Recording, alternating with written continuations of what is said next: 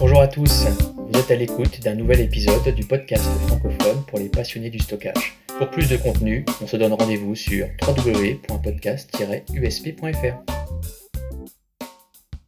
Bonjour tout le monde et bienvenue pour ce nouvel épisode de votre podcast préféré. Je suis Johan Castillo, votre hôte et votre humble serviteur pour les 45 prochaines minutes.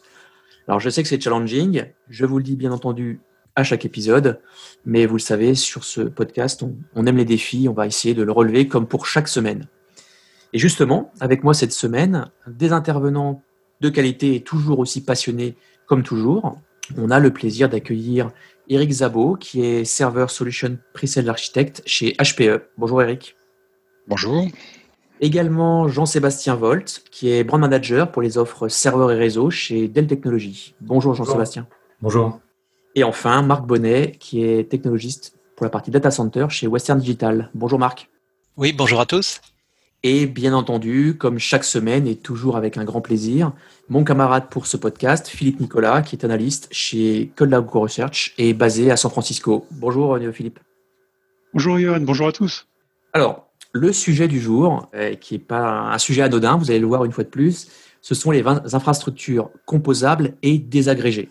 Alors, on va se poser la question, hein, c'est quoi au juste? Ces, deux, types d'infrastructures Alors c'est un terme qui est, euh, somme toute, à la mode, qui prend différentes formes, différents noms, peut-être sont les éditeurs, les clients, les, les projets.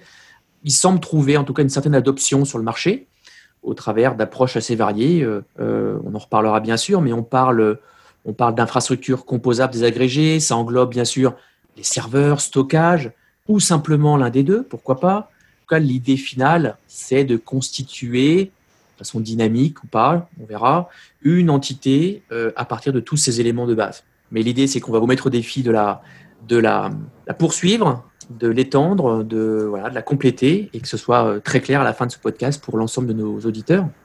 Il y a une notion aussi qu'on abordera, je pense, c'est la notion de on-demand je crois, qui est très très lié justement à ces infrastructures composables et désagrégées, et on verra pourquoi. En tout cas, on va essayer de rentrer un peu plus dans les détails avec nos intervenants du jour, et euh, qui, euh, j'espère, en parleront beaucoup mieux que moi, euh, et, on pourra aborder des points plus ou moins techniques de, ces technologies.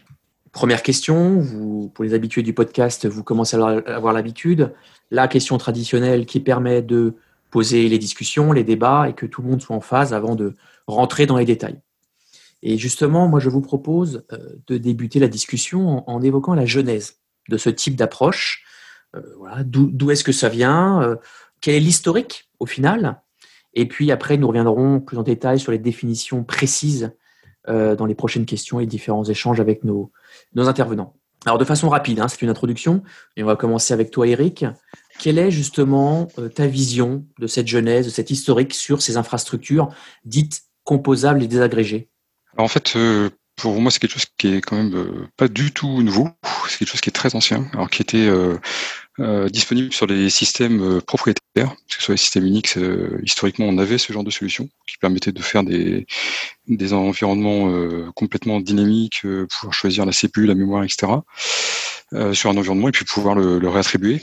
le problème, c'est bien tout le débat aujourd'hui, c'est que c'était sur des solutions propriétaires et par conséquent, le, la, la c'est de l'appliquer de la même façon sur un environnement ouvert. Euh, donc x86, puisque c'est le standard aujourd'hui. Et donc, il faut pouvoir euh, le rendre euh, utilisable dans un environnement type euh, Windows, Linux complètement standard. Et donc, la, la solution qui est donc dite composable, se va être automatisée pouvoir donc automatiser un déploiement de l'environnement, pouvoir le, choisir son, envergure et pouvoir l'adapter à tout type d'usage. Et c'est bien aussi l'un des soucis aujourd'hui que l'on rencontre sur le marché, c'est qu'il y a beaucoup d'usages entre la partie compute, la partie graphique, tout ce qui est object storage, donc tout ce qui nécessite du stockage local dans les serveurs, et donc nécessiter de pouvoir euh, justement modifier le périmètre d'un serveur euh, selon le type d'usage qu'on en fait. Merci, euh, merci beaucoup Eric pour cette première introduction très claire. Marc, est-ce que tu veux rajouter quelques, quelques mots? Non, euh, pas vraiment. Je trouve que c'est une, excellente euh, introduction. En, fait, simplement, euh, chez Western Digital, on n'a pas cette historique. On a, nous, lancé des plateformes il y a à peu près cinq ans. Étant fabricant de NVMe, la, la suite logique, effectivement, c'était la solution NVMe over Fabric pour tendre vers la composabilité, hein, la désagrégation et la composabilité. Et donc, Jean-Sébastien, peut-être pour terminer, fermer la marge de cette introduction, est-ce que tu as quelques mots à rajouter avant de rentrer dans le détail? Oui, donc c'est en fait une, ça part aussi d'une recherche de souplesse et du fait que certains, euh, certains composants sont, facilement partageables et d'autres sont un petit peu, euh, on va dire, euh, attachés au serveur et, coincés dans cet environnement du, du, serveur unique. Je pense à la mémoire, je pense au réseau par exemple ou au, GPU. Voilà. Donc l'idée, c'est effectivement de la même, un peu de la même manière que, ce qu'on fait avec avec du stockage assez facilement, c'est pouvoir partager aussi euh, bah, ces, différents, ces différents composants et les sortir hein, de, cette, de cet environnement clos du serveur unique, puisqu'ils sont aujourd'hui bah, connectés sur, sur la carte mère. Donc cette recherche de, euh, de souplesse est aussi euh, à l'origine en fait, hein, de, ces, de ces technos de, de désagrégation.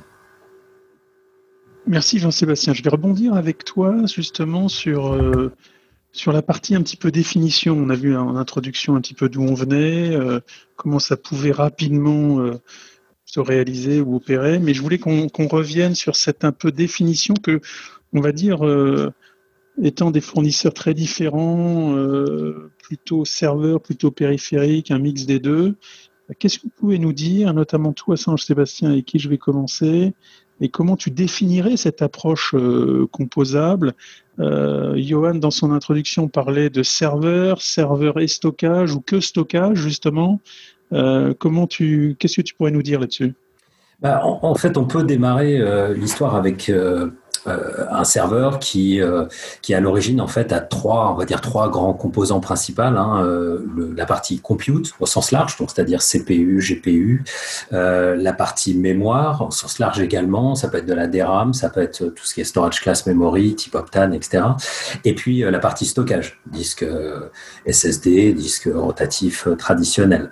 Et l'idée de cette désagrégation, bah, c'est véritablement essayer de de, bah, de séparer euh, ces trois composants euh, et de les rendre indépendants et pouvoir euh, les associer l'un à l'autre. Et donc aujourd'hui, on, imagine un serveur avec les trois composants et demain, on imagine bah, un composant compute, un composant mémoire, un composant stockage et pouvoir, entre guillemets, un petit peu construire le serveur qu'on veut en allant piocher dans ces trois catégories de, composants pour reconstruire un petit peu le, bah, le serveur idéal dont on a besoin.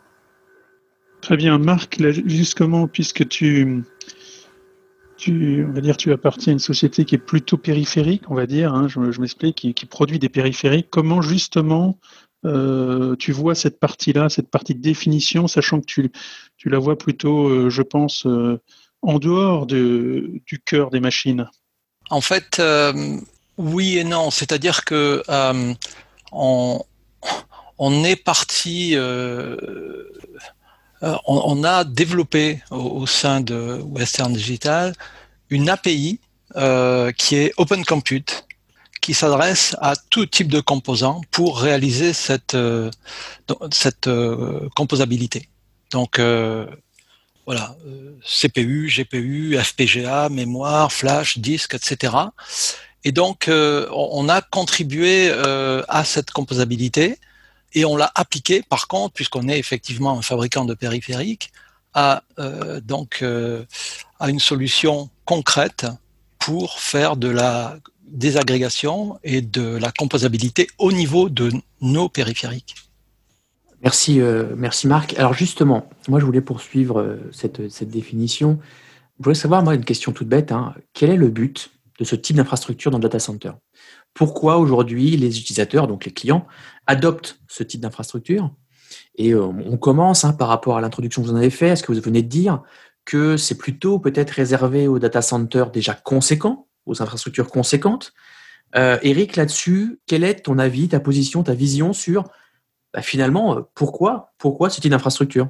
Voilà. Alors, en fait, j'en parlais tout à l'heure, il y avait, ça existait dans le monde Unix. À l'époque, c'était pour euh, optimiser l'usage des machines, parce que les machines coûtaient très cher.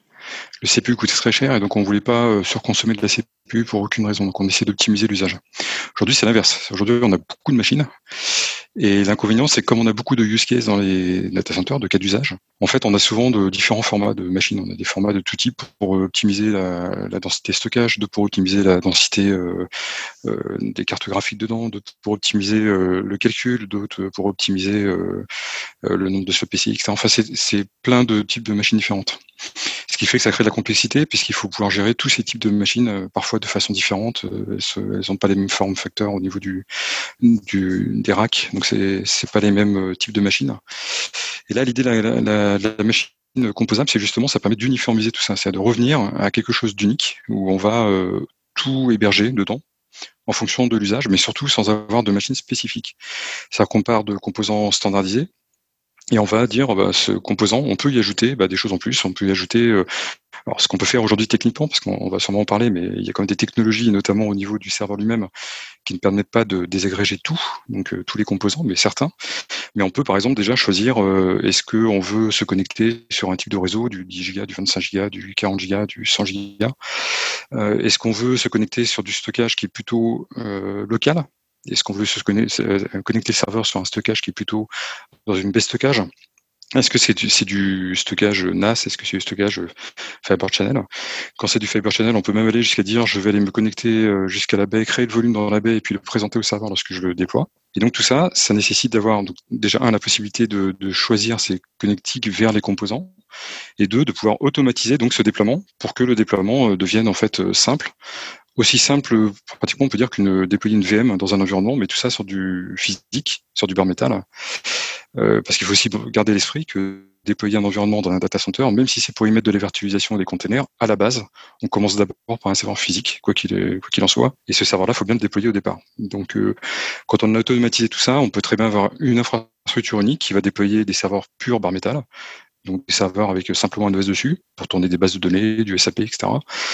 On peut aussi avoir en parallèle des machines qui tournent de la virtualisation, d'autres machines qui tournent des containers, et on peut mixer tout ça dans un seul type de machine avec les caractéristiques euh, adaptées à chaque type d'usage, sans avoir euh, besoin de changer de machine euh, au sens produit, mais de garder un seul produit commun à tous les environnements en fait, tout simplement. Et ajouter à ça, j'ajoutais juste qu'il y a tout ce qui va avec, l'intelligence, le monitoring, la gestion du support, etc. Tout intégré dedans, bien sûr. Hein. C'est un, un, tout en un avec une API pour s'intégrer avec les outils externes. Merci, euh, merci Eric pour cette réponse claire. Jean-Sébastien, euh, sur euh, cette partie où je, ma deuxième partie de question finalement sur la taille des clients finalement des data centers, est-ce que c'est pas plutôt ce genre de technologie réservé aux très gros clients, puisqu'on voit qu'on s'inspire quand même des géants du cloud? Jean-Sébastien, ton avis là-dessus? Oui, c'est sûr euh, qu'il faut effectivement avoir un, certain nombre de, challenges, il faut avoir un certain nombre de, machines à déployer, il faut avoir une, entre guillemets une taille critique pour pour que ça soit intéressant. Euh, effectivement, s'il y a juste uniquement une ou deux machines ou trois ou quatre ou même juste une dizaine à déployer, c'est quelque chose qui est pas euh, qui représente pas une tâche de travail monstrueuse et, euh, et du coup on a aussi peut-être moins besoin de cette spécialisation. Donc c'est en multipliant les workloads, les applications euh, différentes que effectivement on va pouvoir se retrouver bah, avec des challenges, avec potentiellement le fait de dire pour ce type de workload il va falloir plutôt orienter effectivement chez PU. Pour celle-là ça va être une machine qui va être plutôt riche en stockage, etc. Et donc c'est là où c'est avec cette multiplication euh, bah, qu'effectivement les challenges commencent à arriver et que, euh, et que les infras euh, désagrégés bah, apportent vraiment tous leurs bénéfices.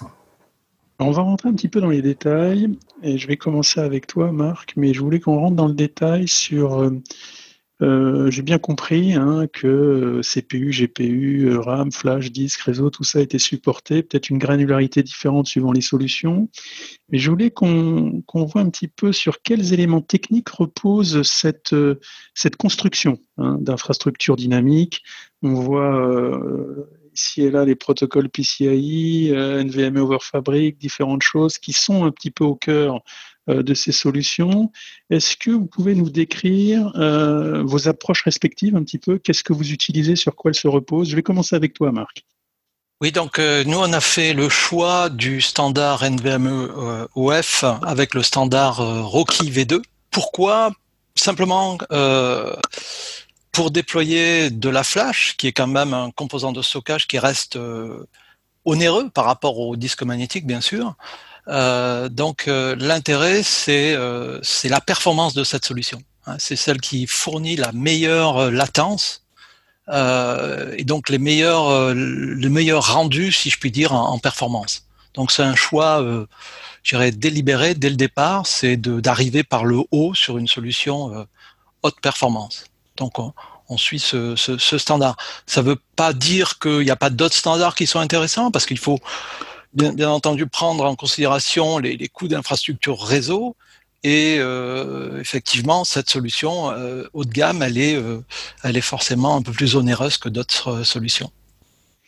Merci Jean-Sébastien. Est-ce que tu veux compléter? Parce que j'ai bien compris que la partie, la partie couverte par marque était plutôt sur, sur le stockage, alors que j'imagine que tu vas au-delà de cette partie-là.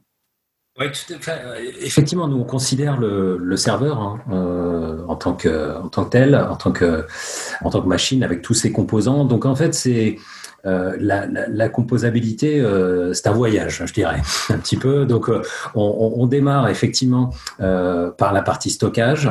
Euh, par la partie stockage où l'idée euh, c'est euh, c'est d'apporter effectivement de la souplesse, d'avoir de pouvoir assigner un certain nombre de disques à la volée en local aux différents serveurs et qu'ils les voient comme des disques locaux. Donc entre guillemets apporter l'expérience d'un serveur rack traditionnel mais avec la souplesse d'assignation à travers différentes machines. Et donc, euh, donc ça, c'est effectivement euh, euh, quelque chose qui est, qui est, qui, est, déjà possible. Après, pour le, pour le futur et pour aller encore plus loin que ça, notre approche, elle, se, elle, se, base beaucoup sur, sur une techno qui est aujourd'hui ratifiée en termes de standard, qui s'appelle Gen Z, qui est en cours de développement et, et, où il y a déjà pas mal de, de tests, de tests même grandeur nature qui ont été faits. Et, et en deux mots, Gen Z, en fait, c'est un un nouveau type de réseau, donc ou direct attache ou fabrique, euh, qui permettrait de faire communiquer euh, les différents composants euh, d'un serveur avec, avec une CPU centrale. et donc un réseau basse latence, très haute bande passante, avec qu'on va appeler euh, une, sémantique mémoire, hein, donc qui, s'adresse euh, aux composants comme par exemple un CPU s'adresse à, de la mémoire à base de store and load. Hein.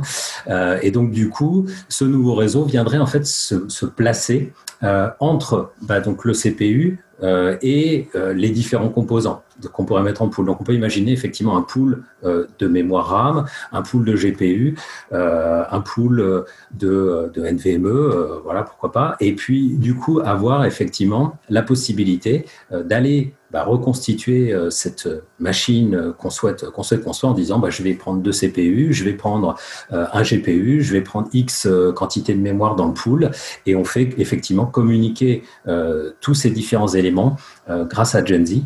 Euh, qui, euh, bah, du coup, voilà, on reconstruit le serveur de cette, euh, de cette manière-là. Donc, en fait, les éléments avant étaient, entre guillemets, un petit peu coincés dans le serveur. Ils étaient, ils étaient physiquement connectés au port PCI. L'idée, c'est de s'abstraire de cette contrainte et, et, donc véritablement désagréger et, d'en faire des éléments séparés dans lequel on, en pool, dans lequel on, va pouvoir piocher. Donc ça, c'est euh, une techno qui a été euh, bah, qui a été démontrée notamment euh, lors du dernier supercompute à Dallas avec l'assignation de GPU à la volée, hein, voilà, avec une, une workload Kubernetes qui tournait où du coup, à partir du moment où on arrivait à une machine avait 8 GPU qui étaient qui étaient attachés, eh bien la workload pouvait s'exécuter et idem pour de la mémoire. Donc voilà, donc ça, c'est Genzi, c'est un consortium hein, donc euh, avec différents constructeurs euh, qui euh, qui travaillent sur cette techno-là et qui, bah voilà, qui, qui, mature petit à petit et qui va être véritablement, en tout cas selon nous, l'avenir hein, de cette composabilité. Merci Jean-Sébastien pour toutes ces précisions. Alors justement, on distingue par toutes vos interventions que toutes les philosophies, les cas d'usage sont différents. Euh, justement, où en est-on aujourd'hui de l'adoption par le marché, par les entreprises, euh, quelle que soit leur taille? Eric, euh, est-ce que tu as là-dessus une vision sur cette adoption marché au final de cette, cette ou ces technologies? Alors oui, alors je, je, je vais je vais dire un peu ce que je vois de ma fenêtre. en tout cas, quand on a introduit notre premier produit qui est, qui est arrivé il y a maintenant plus de trois ans, on a, on a vu tout de suite l'intérêt. On a, on a même eu des clients qui ont été intéressés avant même que le produit existe, parce qu'on a fait déjà des, des, démonstrations un peu avant. mais on le voit de toute façon générale que la tendance du marché est justement aller vers ce genre de solutions, puisque euh, même si on a eu la chance d'être euh, parmi les premiers à proposer un, un, produit euh, commercialisé, on a vu que très rapidement on a été suivi, donc ce qui montre que finalement la, demande est, bien là. Il y a vraiment une, un besoin. Euh, nous, en tout cas, ce qu'on ce voit, c'est que ce qui est, utilisé aujourd'hui en, production, c'est bien des systèmes comme on le voyait, c'est-à-dire que des choses où on a un ensemble de de produits euh, composables. Et donc ça se présente sous la forme de châssis, puisqu'on essaie d'optimiser et l'espace euh, physique et le et l'utilisation faite et simplifier les opérations. Euh, on a des, des, environnements assez massifs avec des, des, des dizaines de des dizaines, voire des centaines de châssis où on va aller piocher dedans les ressources en fonction de l'usage. Donc c'est tout simplement où on dit avec une, une, API programmable. Alors je peux donner plusieurs exemples. Hein. Il, y a des, il y a des clients qui utilisent que les interfaces par exemple de VMware pour déployer tout, faire des, des environnements virtualisés, mais aussi le bar métal. Donc ils n'ont qu'une seule interface. Donc ce qui est intéressant pour eux, c'est qu'ils ne voient qu'un seul outil. Ils n'ont pas besoin d'utiliser euh, plein d'outils, encore moins l'outil du constructeur. En fait, euh, nous on a notre interface sert seulement d'intermédiaire et donc euh, via l'API permet de communiquer avec ce qui est à l'extérieur. Donc ça peut être donc les outils de VMware, mais ça peut être aussi par exemple des outils comme Ansible pour automatiser le déploiement. Ça peut être des outils comme justement les outils de containerisation qui permettent de déployer des nouveaux nœuds de, de containers ça peut être enfin plein d'outils différents, même du scripting, du simple script. Hein. on peut, on s'interface avec euh, plein de choses, du PowerShell, du, du, du, du Ruby, du Java, enfin ce qu'on veut. Donc c'est, aussi, c'est ça qui est important de retenir, c'est qu'une infrastructure composable, elle est malléable en termes de, de, de composants qu'on constitue, mais surtout elle est programmable. Et ça c'est essentiel parce que ça aussi, ça contribue à la notion de, de composabilité, puisqu'en fait à partir du moment où on peut programmer son environnement, on se rapproche exactement du modèle euh, de ce qu'on a vu notamment dans la partie container avec euh, DevOps, c'est-à-dire que l'utilisateur final qui veut déployer un environnement, en fait, il va pas attendre que le gestionnaire de l'infrastructure euh, déploie la machine, qu'il ait eu l'accord pour connecter son réseau, son stockage, etc. Mais il va le faire dès qu'il en a besoin. dès qu'il en a besoin, il lance la demande et c'est automatiquement déployé. Donc il n'y a pas de, délai d'attente et ça réduit chez nos clients notablement le temps de déploiement, ça c'est clair. Et c'est là où il y a le plus gros gain quand on regarde euh, de façon concrète chez nos clients ce qui se passe. Et sur le marché en général, c'est exactement ce que beaucoup de monde souhaite en fait, c'est simplifier l'infrastructure et ne plus avoir à, gérer des délais. Euh, il y a plein de choses. Hein. Ça peut être euh, pour euh, pour déployer le réseau, déployer le stockage, et souvent c'est des équipes différentes et c'est toujours très compliqué. Merci Eric, justement tu, as commencé à introduire une, notion qu'on voulait absolument aborder pendant le podcast et je pense qu'on on, l'abordera juste après sur la partie cas d'usage et limitation. Mais je voulais l'avis de Jean-Sébastien et puis ensuite de Marc sur justement cette adoption du marché et avoir votre vision à vous de votre côté, euh, quel est votre retour là-dessus? Bah, je, suis assez, euh, en phase avec ce que dit, euh, ce que dit Eric. C'est-à-dire que aujourd'hui, on a de notre côté également pas mal de pas mal de clients qui l'utilisent.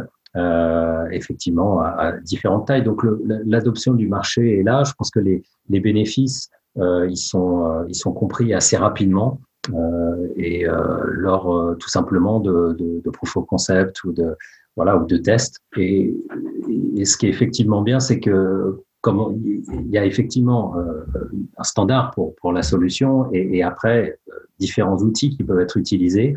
Et je pense que chacun euh, fait cet effort bah, d'aller effectivement s'intégrer avec différents outils, que ce soit effectivement VMware, Ansible ou tout simplement une API hein, qui permet de, de scripter. du coup, il n'y a, y a pas cette, cette barrière en termes d'adoption. Euh, les clients, quelles que soient les différentes, différentes technos euh, qu'ils utilisent, ils doivent pouvoir retrouver leur compte et pouvoir bénéficier euh, de ces infras, ben, voilà, quel que soit leur, leur environnement. Donc, donc, ça facilite effectivement une adoption un peu plus large. Merci Jean-Sébastien. Marc, j'aimerais terminer avec toi sur cette question qui, qui est, quand même, est quand même très importante. C'est pour ça que je me suis permis de vous faire intervenir tous les trois à la suite.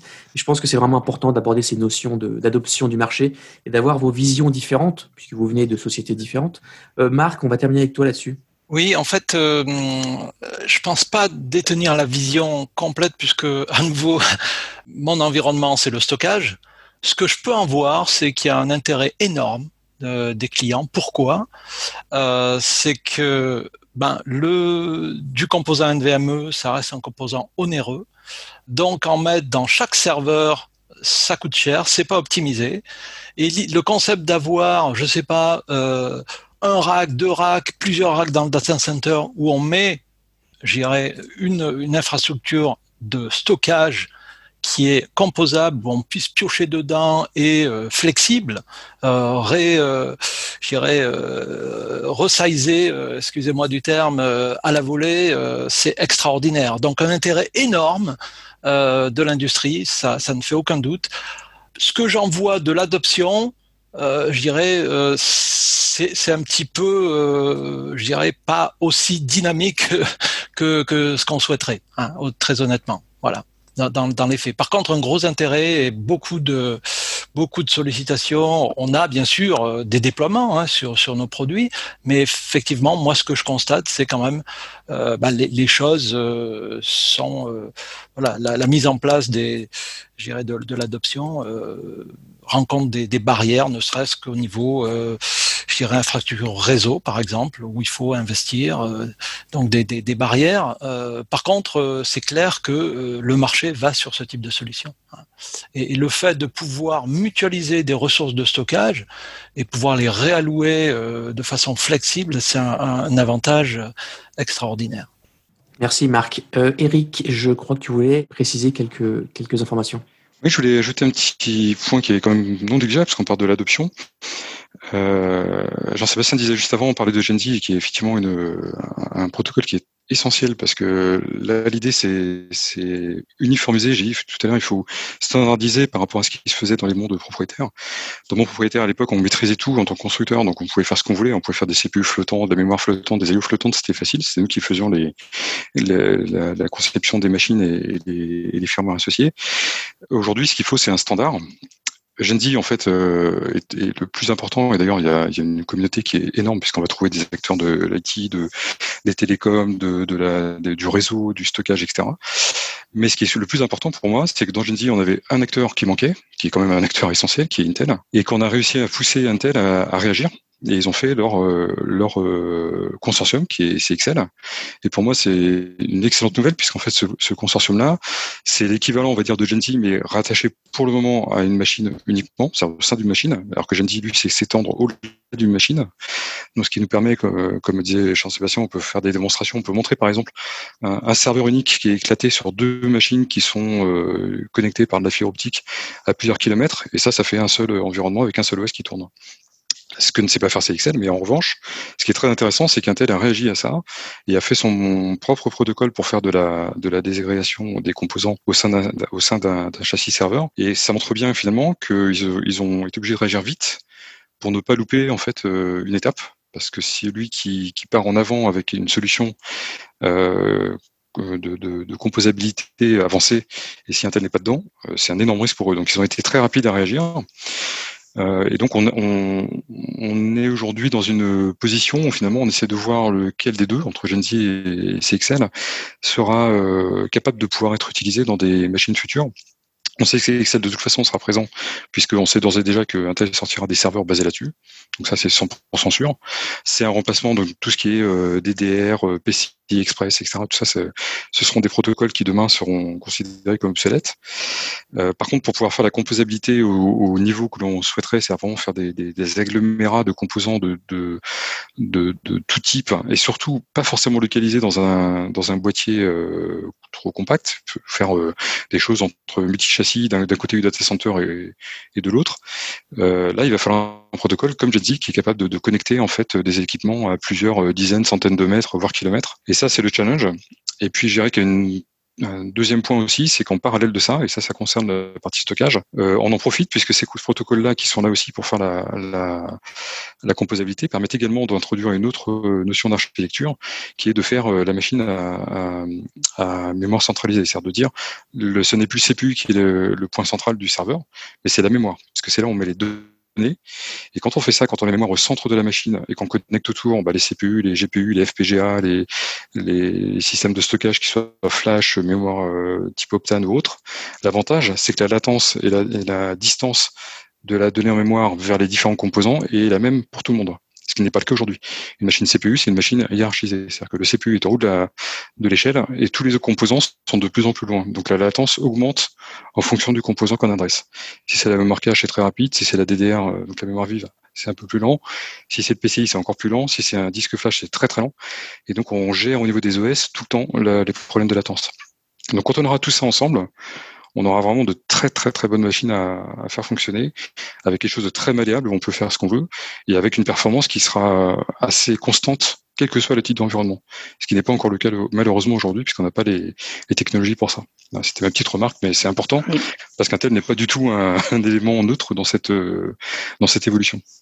Merci Eric. Je voulais, euh, je voulais qu'on aborde une question supplémentaire qui, qui va et qui prolonge bien ton intervention et comme on a euh, globalement trois, trois ambassadeurs de, on va dire, de cette approche, cette importance, c'est que je voulais qu'on retourne un petit peu le verre et qu'on regarde les limitations de cette approche. Hein. Qu'est-ce qui aujourd'hui euh, euh, fait que on pourrait ne pas adopter ou on pourrait avoir des cas d'usage qui n'en tirent pas profit? Est-ce que là-dessus on, trouve et on voit et comment vous adressez justement les limitations Quelles sont-elles? Quelles sont justement les cas d'usage où c'est parfait et les cas d'usage où euh, finalement on a euh, peu d'intérêt. Je vais commencer avec toi, Jean-Sébastien. Bah, je dirais qu'on on a parlé effectivement de, cette souplesse, un environnement qui serait euh, complètement statique, mono-application et qui, voilà, qui serait, qui, nécessiterait pas cette, cette souplesse ne tirait pas forcément parti euh, de ce type d'approche. Donc, c'est pas réellement une limitation en soi, mais c'est-à-dire que effectivement, vous l'avez compris, il faut une certaine, euh, faut, en avoir besoin en fait de, cette souplesse et de cette diversité. À partir du moment où c'est pas le cas, euh, effectivement, c'est moins, voilà, c'est moins utile. on parlait de la taille on peut le voir effectivement hein, comme, comme une limitation, c'est-à-dire qu'on peut faire des petits environnements composables. Maintenant, euh, on n'en tire pas autant bénéfice que effectivement si euh, c'est des environnements euh, plus gros, multiples, voilà, c'est effectivement plus utile au quotidien. Donc voilà peut-être deux limitations que je verrai de mon côté. Très bien. Marc, comment tu vois ça justement côté, côté stockage? En fait, il y a, peut-être aussi, à mon sens, le, le, fait qu'il y a hum, en fait euh, un large panel de, technologies quand on parle de, euh, désagrégation et de composabilité avec la technologie NVMe over Fabric, ben on a, euh, j'ai parlé du Rocky, on a toujours l'InfiniBand, le Fiber. donc voilà, beaucoup de. Après, c'est au client à faire la part des choses. mais c'est aussi voilà les clients ils s'interrogent quelle est quelle est la bonne technologie qu'est-ce laquelle qui va être euh, la plus optimum euh, par rapport à des contraintes de, de coût. Euh, ça, c'est pour ma part, c'est ce que je vois au quotidien. Et une deuxième chose, c'est effectivement ben, le, le, standard de la composabilité. Il y a des outils qui existent, mais il y a peut-être pas encore euh, une rationalité euh, qui existe de ces outils pour euh, pour rassurer, je dirais, les clients. Hein. Il y a, un petit peu, ça reste quelque chose, je dirais, d'assez d'assez nouveau. Hein. Donc aussi un petit peu de. je pense que les clients voient, perçoivent très concrètement les bénéfices, mais effectivement, il y a, un saut à, faire pour euh, l'adoption, un effort de, développement et d'adoption. Merci Marc. Je vais rester avec toi et puis on se rapproche de la fin. Euh, je voulais vous indiquer ce timing-là. je voulais qu'on aborde la partie commerce. Hein. comment c'est comment vous, vous approchez le marché et puis comment on, price, comment une, telle solution est tarifée. on voit qu'il y a une granularité peut-être différente. Euh, donc avec toi, Marc, justement côté stockage, si on, revient sur cette partie-là. Oui, en fait sur le sur le stockage, c'est assez simple. On, la price, euh, je dirais, euh, par volumétrie. Hein. Il y a, je dirais, d'une façon euh, euh, globale, euh, mais effectivement après dans le dans dans plus de précision, nos produits à base de technologie flash ont différents niveaux d'endurance qu'on peut faire varier d'ailleurs. Et effectivement, le coût de la NAND, c'est en fonction de l'endurance proposée. On a différents grades et donc ça, ça va. Donc il y a ces deux aspects-là, volumétrie et endurance, hein, qui sont, euh, je dirais, les, les, deux éléments pour euh, nos solutions, euh, je dirais, euh, OpenFlex composables. Hein. Eric, avec, avec toi, justement, sur cette partie commerce et, et tarification, en fait, de façon très logique, à partir du moment où on a un système composable qui est donc très très, très malléable parce qu'il est sous forme de, de, de building block, en fait, on fait des briques. Donc ça veut dire qu'on peut partir petit, on peut commencer à grossir au fur et à mesure en fonction du besoin, à la vitesse que l'on veut. Bah forcément, on se dit bah, qu'est-ce qu'on va faire? On va faire en fait du, du cloud on-premise. Donc on va avoir besoin de vendre des solutions as a service. Très logique et tout à fait naturel. Souvent, ce genre de solutions vont, si elles sont acceptées par le client, parce que tout le monde ne l'accepte pas, arriver avec des solutions d'offres de, services où on va délivrer en fait la plateforme avec un coût à l'usage. Donc, on va pouvoir euh, savoir ce qui est consommé, ce qui n'est pas consommé. On le fait payer euh, de façon euh, optimisée pour ne pas dire justement, parce que l'objectif de la composabilité, c'est avant tout de ne pas faire de la surconsommation, c'est de ne pas aller pré-provisionner des environnements pour finalement s'apercevoir qu'on n'en consomme que la moitié. Donc c'est ça aussi tout l'intérêt de la composabilité, et c'est de dire, bah, puisque je peux faire en fait les déploiements comme je veux en choisissant la taille de mon environnement, le type de stockage que je vais attacher dessus et comment je vais l'utiliser, bah, autant aller euh, tout au bout de l'idée et de dire, bah, je vais aussi ne payer que ce que j'utilise réellement. Donc euh, de façon très générale, en fait, euh, dès qu'on vend un système qui est composable, on l'associe avec euh, au moins une proposition de, paiement à l'usage. Et, si le client l'accepte, en général, ça passe euh, très facilement, parce que c'est vraiment complètement adapté à ce type d'utilisation. Merci beaucoup, Eric. Alors, messieurs, comme, Philippe vous l'a dit, on arrive sur la fin du, la fin du podcast. Hein. J'ai une dernière question à vous poser, qui est également un peu la, une des questions traditionnelles qu'on pose toujours en conclusion. Et je vous demanderai de répondre en, quelques mots, mais, mais c'est toujours intéressant. Euh, elle est très simple. Hein, c'est euh, si on se projette dans les mois, euh, pourquoi pas les années à venir, hein, soyons, soyons fous. à quoi pouvons-nous aujourd'hui nous attendre sur les prochains développements autour de, de cette ou ces technologies composables? Voilà, Jean-Sébastien là-dessus. Si je te propose de faire, je ne sais pas si c'est le mot, mais un peu de futurologie ou alors un peu de projection. Ah, on, a effectivement, on a parlé effectivement un petit peu de l'avenir avec Gen Z, avec CXL. Euh, qui aujourd'hui sont, sont pas encore euh, on va dire en production. Hein. Donc, euh, donc on est effectivement dans le futur. Donc l'idée euh, générale, c'est vraiment pouvoir construire un environnement bah, comme on le souhaite, pouvoir designer, enfin pouvoir reconstruire le serveur exactement fait pour la workload qu'on cherche à qu'on cherche à, à servir, grâce à Gen Z, grâce à CXL, l'un, l'autre, euh, les deux. Euh, donc euh, ça, effectivement, on, verra. Eric l'a bien expliqué, hein, les, les, buts ne sont pas tout à fait les mêmes, mais c'est pour moi l'avenir de la, la, composabilité. Elle se passe, elle se passe sur ces, sur ces deux protocoles-là. et donc le voilà, le, le leitmotiv, c'est vraiment ça, hein, c'est pouvoir entre guillemets à la demande déployer, enfin construire et déployer le serveur exactement fait pour pour une workload donnée. Euh, et pouvoir euh, bah, le, le, refaire à l'infini euh, quelque part et le et réadapter et avoir son un environnement qui soit complètement réadaptable à mesure que les changements interviennent, que les workloads euh, changent, euh, que les besoins changent euh, côté client et avoir cette souplesse, bah, voilà, cette souplesse continue, on va dire, sur sur l'infrastructure générale. Marc, également, même question en, quelques mots.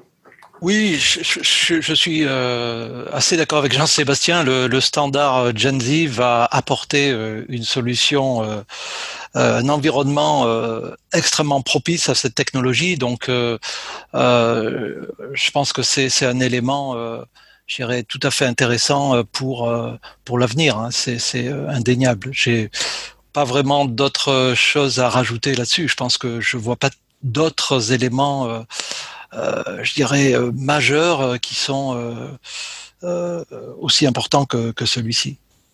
Eric, pour, pour le, le, mot de la fin en, en, en deux mots? En deux mots, c'est difficile, mais euh, le, le, le, premier point, c'est qu'on a parlé des protocoles, et ça c'est fondamental, donc les GenZ, les, les CXL, etc. Pourquoi? Parce qu'il faut uniformiser tout ça. Donc euh, d'ailleurs, on a eu le petit exemple tout à l'heure quand on a discuté stockage, il y a, il y a plein de protocoles dans tous les sens, c'est incompréhensible et c'est compliqué à gérer. Avoir un seul protocole qui fait tout, c'est fondamental. Parce que à partir du moment où on a ça, on va simplifier grandement les choses. Et puis il y a d'autres éléments quand même, parce qu'à partir du moment où on a ratifié ces protocoles-là, c'est bien. Mais il faut aussi pouvoir les transporter sur quelque chose d'efficace. Donc nous, on a déjà dans des dans, des, dans nos labs et même euh, démontré, hein, c'est pas pas juste des études. Euh, on a mis en place toute une infrastructure photonique qui permet de faire le transport de la donnée en optique depuis le processeur jusqu'à la mémoire, les composants. C'est-à-dire qu'on remplace le cuivre aujourd'hui qui est très coûteux en énergie parce qu'il n'est pas du tout efficace et on réduit la latence bien sûr de façon importante et ça permet d'imaginer des machines où on aura plus un serveur dans un petit coin parce qu'il est dans sa petite boîte euh, en format 19 pouces euh, dans son rack, mais d'imaginer des composants éclatés dans le data center. On peut en mettre dans un rack euh, un pool CPU, un autre côté un pool mémoire, d'un autre côté un pool stockage et pouvoir agréger tout ça de façon très simple avec des connexions optiques. Et ça c'est vraiment un, des, points les plus, je dirais, les plus excitants sur la technologie parce que c'est ça qui va faire vraiment le, la machine de demain. Et puis on a une autre évolution à, plus long terme, mais qui commence déjà aujourd'hui puisqu'on a déjà des implémentations techniques sur les serveurs de maintenant.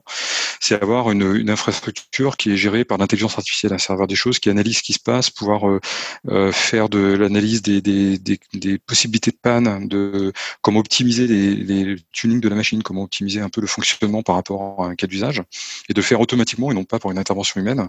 Et ça, c'est des choses qu'on commence déjà à implémenter. Donc, on a déjà dans nos systèmes, par exemple, quelque chose qui, crée une base euh, euh, mondiale où on répertorie tous les cas de panne et où on peut, de façon euh, automatisée, bah, dire attention, là, ce cas-là a déjà été rencontré et voilà ce qu'il faut faire pour éviter qu'il arrive. Et ça, c'est des choses qu'on peut faire dès aujourd'hui, en fait, hein, sur, les, sur les serveurs. Donc ça, ça va être intéressant parce que plus on va avancer et plus, en fait, l'infrastructure va être vraiment très automatisée, presque autonome, à la limite. Et ça, c'est aussi quelque chose de très, très, très, très, euh, euh, enthousiasmant, si je puis dire le mot, euh, pour le futur. Eric, merci. Marc, Jean-Sébastien, un grand merci à vous également. Je vous l'avais dit, messieurs, hein, le temps file très, très vite sur ce podcast. C'est déjà terminé, mais on se doit de, de respecter le format, le format de l'émission. Alors, je voulais tout de même vous dire que le sujet était, était passionnant, était nouveau en quelque sorte, et que vos interventions étaient voilà, extrêmement pertinentes, très claires. Et il est certain en tout cas que cette technologie est à suivre euh, activement dans les prochains mois, si ce n'est plus. Et j'espère également que nos auditeurs auront euh, voilà, compris euh, très clairement vos explications et, voudront en savoir bien plus. Et pourquoi pas, dans un prochain épisode, pour aborder des thèmes plus précis autour de ces infrastructures. Je vous invite à rejoindre la communauté le groupe LinkedIn, le site web, et à poursuivre la discussion avec nos experts, nos passionnés, comme je le dis toujours, passé, présent et. Pour ma part, je n'ai plus qu'à vous souhaiter à toutes et à tous une très bonne continuation. Prenez soin de vous, de votre famille et bien entendu de votre business. Salut les amis